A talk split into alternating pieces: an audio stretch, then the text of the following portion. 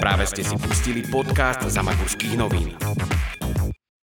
Opäť počúvate podcast Zamagurských novín a my sa tešíme, že ste si nás opäť pustili. No a my budeme pokračovať v tom, čo máme pripravené už niekoľko častí za sebou a bude to kniha Zamagurských novín, konkrétne kniha rozhovorov. A my sme sa vlastne týmito rozhovormi prehúpli už na koniec samotnej knihy a ostávajú nám 4 rozhovory a to, kto nás čaká dnes, to už prezradí Simonka, ktorá je tu so mnou už tradične. Dobrý deň, ahojte. Dnes nás čaká rozhovor s pánom Farárom, ktorého určite všetci veľmi dobre poznáte, pôsobil v Lechnici a nie je to nikto iný ako pán Farár Pavol Majzel. Pán farár Pavol Majzel nám totižto pri rozhovore prezradil, že on má totižto aj prostredné meno Pavol Peter Majzel, takže pán farár, teda kňaz, pán Majzel je teda Peter Pavol. Áno, presne To si tak. vedela, nevedela si? Nevedela som, dozvedela som sa až e, z tohto rozhovoru, že má dve mená. Keby som mal dve mená, tak by som mohol na meniny dostať dva darčeky? To by si musel byť veľmi dobrý celý rok. Uvidím, porozmýšľam. To som chcel len Igora rozosmiať pri mixažnom pulte, pretože tento týždeň sme mali tú radosť, si oslavili sme s ním meniny, týmto mu želáme všetko najlepšie. Takže vás pozdravuje aj Igor Valkovský a my si ideme čítať rozhovor, veľmi príjemný rozhovor s pánom Pavlom Majzelom. Ktorý sme teda kedy uskutočnili? Bol to október 2012 a bol to jeden z prvých rozhovorov, ktorý sme robili práve do Zamagurských novín. Tak, poďme na to. Tento podcast je zadarmo. Podporiť ho však môžete formou SMS na číslo 8866 v tvare Ramagu. Cena jednej SMS sú 3 eurá. Ďakujeme. Do Lechnice sme sa vybrali v jednu sichravú nedeľu začiatkom mesiaca október. Na fare nás s milým úsmevom privítal duchovný otec Pavol a v spoločnom, príjemnom a mnohokrát zábavnom rozhovore nám podhalil kúsok svojej životnej histórie. V jeho rozprávaní nechýbal vtip i vážnosť a predovšetkým pokora, hlboké presvedčenie a jasne vyprofilované názory. Aj tento mesiac sme sa zhovarali s človekom, ktorého životný príbeh má jednoducho svoje čaro. Prinášame vám rozhovor exkluzívne pre Zamagurské noviny. Náš rozhovor by sme začali takou tradičnou úvodnou otázkou. Skúste sa nám prosím predstaviť, najprv nie ako kňaz Pavol Majzel, ktorého poznáme, ale ako človek. Ako ste prežívali svoje detstvo? Takže moje meno poznáte, ale nie som krstený len Pavol, ale aj Peter. Takže vaše celé meno je Pavol Peter Majzel. Áno, a ešte mám aj birmovné meno, Anton. No a narodil som sa 6. júna 1938 v Poprade v Strážach. Bola to pôvodne nemecká dedina. V roku 1905 sa tu pristahovali starí rodičia ako tretia slovenská rodina. Naši sa brali v roku 1919 a mali 10 detí. Ja som ako 8 v poradí. Do školy som začal chodiť v roku 1945. Cez vojnu sme ale do školy nechodili. Na prvé sveté príjmanie som bol už ako prvák a rovnako aj na Birmovku. Som za to, aby deti išli na prvé sveté príjmanie skôr, ale Birmovku majú mať dospelejší. Mal som tých 8 rokov a preto som to asi ešte takto neprežíval. Mal som ale šťastie, pretože ma náhle vymenili a dali ma do triedy, kde mi povedali, že na náboženstvo budem chodiť tu. Tá sa vtedy pripravovala na spomínanú birmovku a príjmanie. Táto naša birmovka bola v roku 1946 posledná v Poprade kvôli okolnostiam a ďalšia bola až v roku 1960. Do školy som chodil do stráž. Bola tam jedna katolícka škola a jedna evanielická. A keďže katolícka už bola plne obsadená, boli tam nájomníci, chodili sme do evanielickej. Neskôr som už chodil do školy v Spišskej sobote v Poprade a bol tam na nej nadpis Židovská ľudová škola. Preto sa stále smejem, že židom nie som, no do židovskej školy som chodil. Nejaké zaujímavé školské príhody? Po základnej škole som ešte musel chodiť do kurzu, pretože riaditeľka mi nechcela dať skončiť školu a to preto, lebo aký bol sviatok, tak ja som nikdy do školy vtedy neprišiel. V 50. roku zrušili totiž sviatky. Ale my sme samozrejme išli do kostola a tak som neprišiel. Povedali mi, že nemôžem ísť ďalej do školy, tak som chodil do kurzu. Aká bola stredná škola? Zmaturoval som v roku 1958. Po maturite som šiel na príjimačky na teológiu. Spomínam si, že som maturoval z fyziky. Mňa bavila matematika a fyzika a keď som sa prihlásil na teológiu, tak mi hovorí učiteľ, Majzel, neškoda vašej matematiky a fyziky? Takto zakopať. Podobne mi aj riaditeľ hovoril, je družstvo dobré alebo nie? Pretože som odpovedal o združstevňovaní Sovietskeho zväzu a ja hovorím, že áno, je dobré. A on mi na to, tak vidíš. Keď budeš farárom, tak nie rozprávky o Mojžišovi, ale ako majú ľudia na družstve robiť. Ale cez prázdniny mi povedal, aby som sa tam držal. Mal som veľmi vrelý vzťah k náboženstvu. Vyrastal som vlastne v kostole. Otec bol kostolníkom. Prakticky 60 rokov kostolníčil, ale ho nezničil. Najprv som chcel byť tým, čo môj otec. Gazda.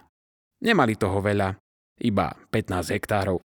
Potom som mal zasa vzťah k mašinám a chcel som byť šofér, ale to len na chvíľu. Naozaj som potom chcel byť aspoň fráter. Na kňastvo som si spočiatku netrúfol. Mal som vždy vzťah k týmto duchovným veciam. Po 11 ročke a maturite som si už trúfal viac. Doma ste mali možnosť vidieť príklad vašich rodičov. Nelákalo vás založiť si rodinu? Keď som vstúpil do seminára, po roku sa môj kamarát oženil. A ja mu hovorím, Števo, ja ťa obdivujem. Mať ženu a starať sa o deti, to ma nelákalo. Nelákal ma život v rodine a manželstve. Tak som bol jednoducho vytvorený. Zaujímavé je, že som mal štyroch bratov, ktorí, keď boli malí, všetci sa hrali doma na kňazov. Poháre mali ako kalichy a podobne ako napríklad, ešte keď bol malý chlapec Janko Grich tu od nás, tak sa hral tiež na kňaza. A ešte pri hre zobral aj lupu, lebo ja s lupou čítam. Ale ja som sa doma nikdy nehral na slúženie svätej Omše. Po maturite som sa cez prázdniny dozvedel cez jedného profesora, že som prijatý na teológiu do Bratislavy. A vtedy v tom čase som ešte so sestrami chodieval na zábavy. Mama mi povedala. Keď si sa tak rozhodol, tak žiadne zábavy.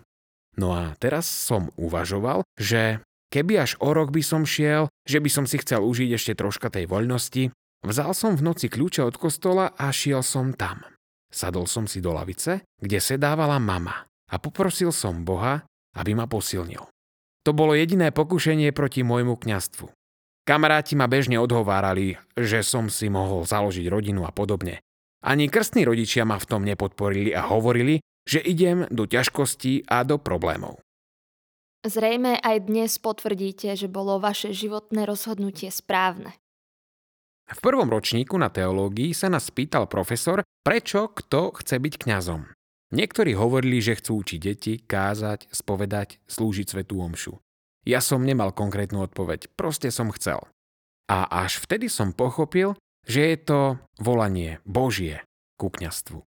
Cítil som jednoducho vnútorné ťahanie. Potom sme sa stretli po 20-30 rokoch po strednej škole a mohol som povedať, že keby som v tej istej lavici sedel ako niekedy a rozhodoval by som sa kam ísť i napriek ťažkostiam, ktoré sme mali, znova by som sa rozhodol pre kňastvo. Kde všade ste ako kňaz pôsobili? Skončil som vysvetený 23. júna 1963 a prvý dekret smeroval za pánom dekanom Novotným do Kešmarku. Nastúpil som tam 17. júla. Pán dekan načas odišiel a hneď som začínal 4 kázne, 3 sveté omše, na ďalšiu sobotu svadba o druhej, potom pohreb o 6. Svadba, ďalšia svadba, taká neoficiálna o 8. večer, bol som tam 2,5 roka. 18.9.1965 som havaroval pod nemocnicou Sobotskou. Mal som 4 diery v hlave, dve diery v motorke, otraz mozgu. Priviezli ma do nemocnice a tam som sa zotavil. Následne ma vyslali na 3 mesiace do Ružomberka a potom ma žiaľ dali už na faru, hoci som ešte nechcel ísť za farára, lebo kaplánovi je vždy lepšie. Bol som v Liptovskej teplej na 2 roky. Z teplej ma preložili do Stankovian. Nastúpil som tam v roku 1968. Začali sme tam stavať faru a na zimu sme sa už do novej fary stiahovali.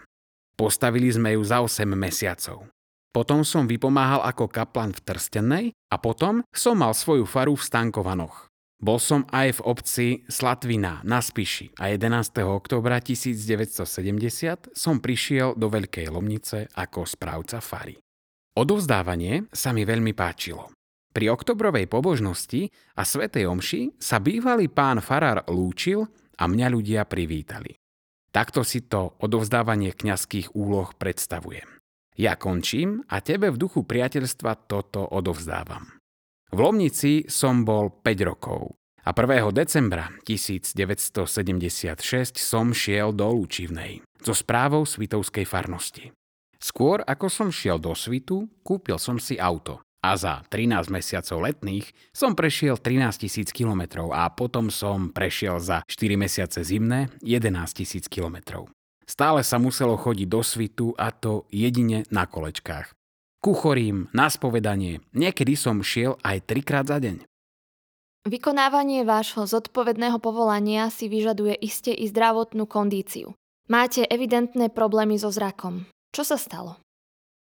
Keď som bol v Lúčivnej, dal som sa na ďalšie štúdium teológie, postgraduálne. Išiel som na konzultácie 8. mája v MBčke do Bratislavy.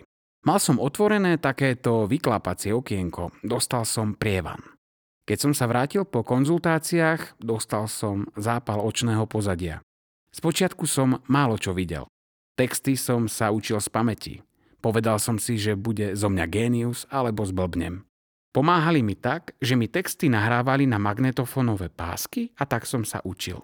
Bol som v tom čase mnohokrát v nemocnici v Poprade či v Košiciach. Bral som nejaké anglické lieky, dostával som do očí injekcie a nejako som to prekonal a začal som pomaly aspoň čítať. No aj na to som potreboval 500W žiarovku, aby som videl. Neskôr už mi stačila aj 200. V Lučivnej som to mal potom naozaj ťažké pri tom pohybe na kolečkách hore a dole, tak ma preložili tu. Farnosť v Lechnici a práca v Zamaguri. Ako ste do toho, tak povediac, vhúpol? 28. oktobra 1980 som prišiel do Lechnice. Mal som len jeden kostol a preto som v Zamaguri zastupoval. 7 mesiacov som chodil do Reľova a 9 mesiacov som zastupoval v Hanušovciach.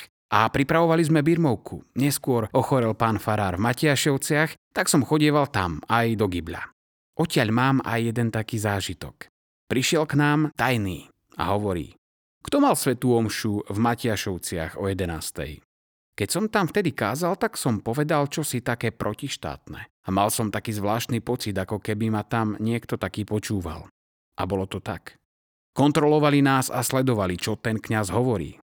18 mesiacov som ešte chodieval zastupovať do Frankovej.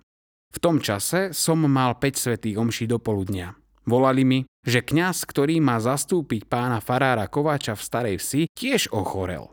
Tak som tu začínal o 7.15. O hodinu na to v Starej Vsi, o 9.15 v Malej Frankovej, o 10.00 vo Veľkej Frankovej a o 11.15 som začínal v Starej Vsi znova. Ešte som v Starej Vsi aj krstil. Ďalším mojím rekordom bolo spovedanie v Levoči.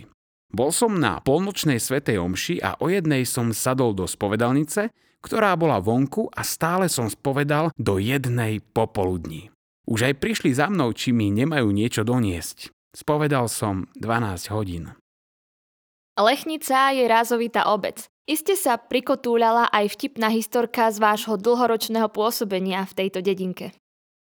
Keď som prišiel do Lechnice, tak som povedal. Je známe, že slovenský národ pije. Najviac sa pije na Kisuciach, na Orave a v Zamaguri. A zo Zamaguria sa najviac pije v Lechnici. Hovorím, piť áno, ale mierne, mať mieru. Jeden, dva a dosť. Potom som raz prišiel do jednej rodiny a naliali mi decák. Pozerám sa a oni mi hovoria, pán farár, veď ste povedali, že jeden môžete. To sú také vtipné zážitky. Akí sú zamagurčania ľudia? Ako ich vnímate vy? Ja som pôsobil v rôznych regiónoch. Orava, Liptov, Zamagurie. Liptov je jemný, ale nie veľmi úprimný. Vzťah k náboženstvu majú taký kultúrnejší. Spíšiaci sú hrubší, ale úprimnejší k životu a zamagurčania a podobne aj oravčania, gorali sú dosť úprimní, ale tvrdo ohýbateľní. Ak majú niečo zaužívané, tak je to u nich ťažké zmeniť. Tak nejako hodnotím aj Zamagurie. Ťažko niekoho presvedčiť aj v názore, ak už má niečo svoje. Bude si tvrdiť svoje a ťažko ho presvedčiť. Spišsko-staroveský dekanát tvorí spoločenstvo kňazov. Iste vnímate navzájom problémy vo svojich farnostiach. Ako ste vnímali výrazný problém domu smútku v Spiskej starej vsi? Môj osobný názor je, že viac sa malo spolupracovať a hľadať pri tvorení tohto domu smútku. Mali by byť radi, lebo vieme, že je to iste aj potrebné. Dnes je to už všade. A ten kňaz s tým primátorom a vôbec s tými projektantmi, mne keď vyhorel kostol, tak som s nimi sadol a uvažovali sme. Aj sám som sadol do kostola a rozmýšľal, ako by to bolo dobré. My kňazi dávame tomu punc taký duchovný. Takže sadnem a porozmýšľam. Zdalo sa mi, i keď tam som povedal svoju mienku, čo aj rešpektoval projektant, nedal tam vežičku, keďže tam neboli zvony. Na čo vežička, keď nie zvonov? Toto mi tam ako si chýbalo, tá spolupráca. Tak som si to aj v starej si predstavoval. Príde a stretne sa liturgická komisia a dá dokopy svoje a iste by to neodmietol ani ten pán primátor či pán projektant a snažil by sa to zohľadniť. Tam vidím také tie trenice, že to nešlo pokojnou cestou. Cirkvi je častokrát vyčítané, že nejde s dobou. Mnohí polemizujú napríklad nad celibátom. Čo na celibát hovoríte vy? Samotný celibát je nie prirodzený zákon. Pán Ježiš to hovorí, nie všetci to pochopia, ale iba tí, ktorým je to dané. Katolíckí kňazi sú ženatí vo východnom obrade, ale v západnom obrade, v západnej cirkvi je podmienka, ak chceš byť kňazom, ostaň celibátnik. Má to iste výhody, záleží na tom, ako to povieš a pochopíš. Môžeš povedať, kňazstvo je síce pekné, ale ťažké. Ale ak máme radi kňazstvo, tak povieme, kňazstvo je síce ťažké, ale krásne. Máme napríklad ženatých diakonov žijú v rodine. Diakoni môžu byť aj ženatí. Je to možno v súčasnosti problém, že nie sú kňazské povolania a niektorí hovoria, čo viem aj ja, že by aj chcel byť kňazom, keby sa mohol aj oženiť. To musí byť cítenie na to kňazstvo. Samotný celibát sa ťažko niekedy znáša a iste, že nie je ľahké byť človeku samotnému. Ale treba to brať ako obetu. Niekedy sa smejeme, že my kňazi sme všetko starí mládenci. To sme všetci podivíni. Aktuálnou témou, konfrontovanou aj s cirkvou, sú homosexuálne partnerstvá. Ste zástupca staršej generácie kňazov. Aký je váš postoj? Čo sa týka záležitosti partnerstiev, to je čosi neprirodzené. Kleptoman, Veď ho nesúď, on za to nemôže, že kradne. Môže byť v tebe ten sklon k alkoholizmu napríklad? To zdedíš. Môžeš to nechať tak a nič s tým nerobiť, ale ak proti tomu bojuješ ako voči niečomu, čo nie je správne, ono ťa to potiahne. Taký fajčiar. Ja chápem, že ho to ťahá. A takisto aj taký, čo má v sebe tie bunky, nejako nesprávne, aj tie hormóny. Ale je to čosi chorého. Ako aj ten kleptoman, toho uznajú za chorého, ale že v ňom je iná orientácia, to nechcú uznať, že je v ňom niečo choré.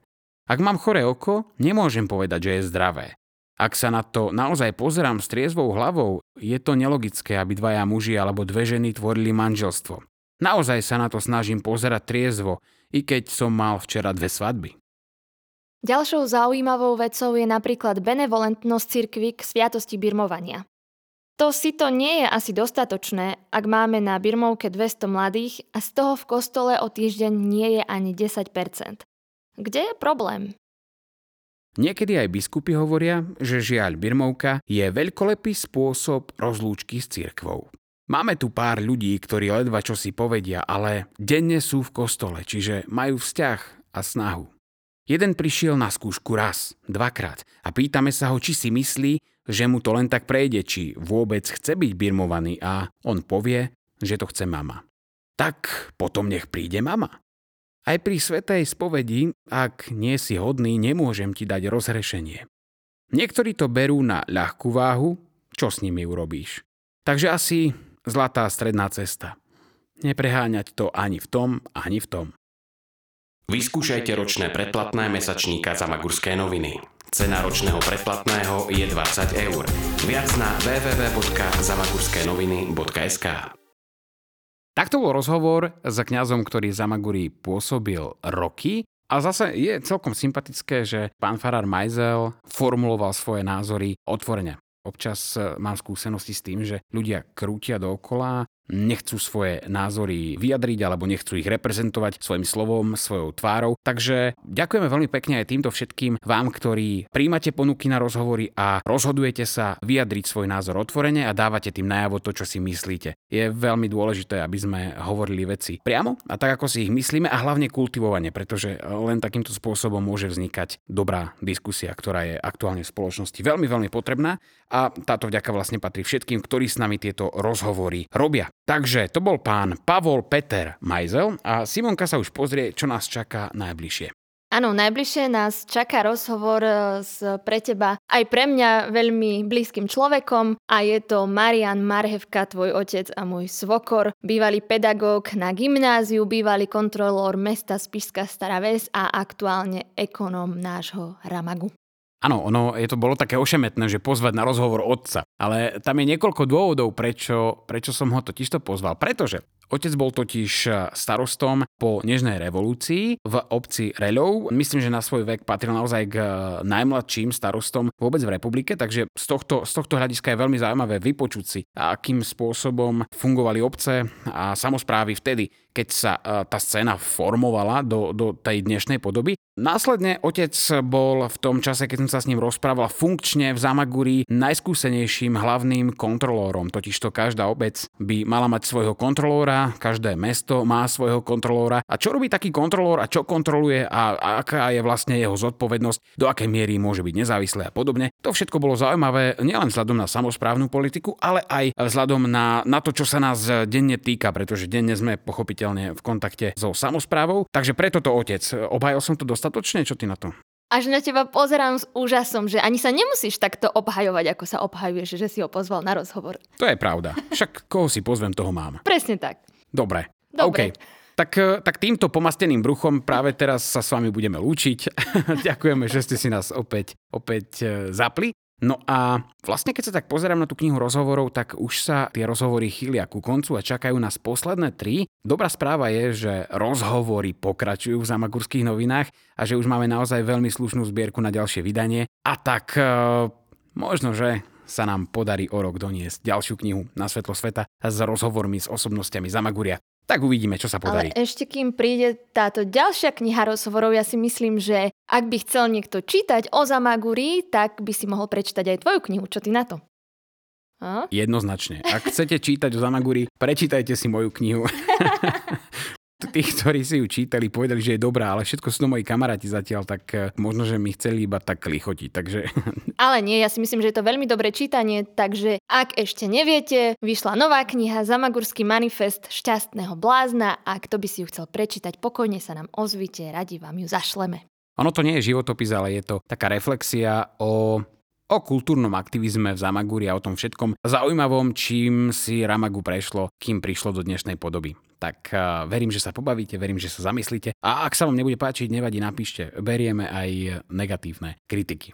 Dobre, tak uh, myslím si, že sme to teda celkom spestili na záver. Ďakujeme pekne, že ste nás počúvali a dneska tu ako tradične boli s vami Igor Valkovský za mixážnym pultom a pri mikrofóni so mnou bola Simonka Marevková. Moje meno je Lukáš Marevka a počúvali ste podcast za Magurských novín.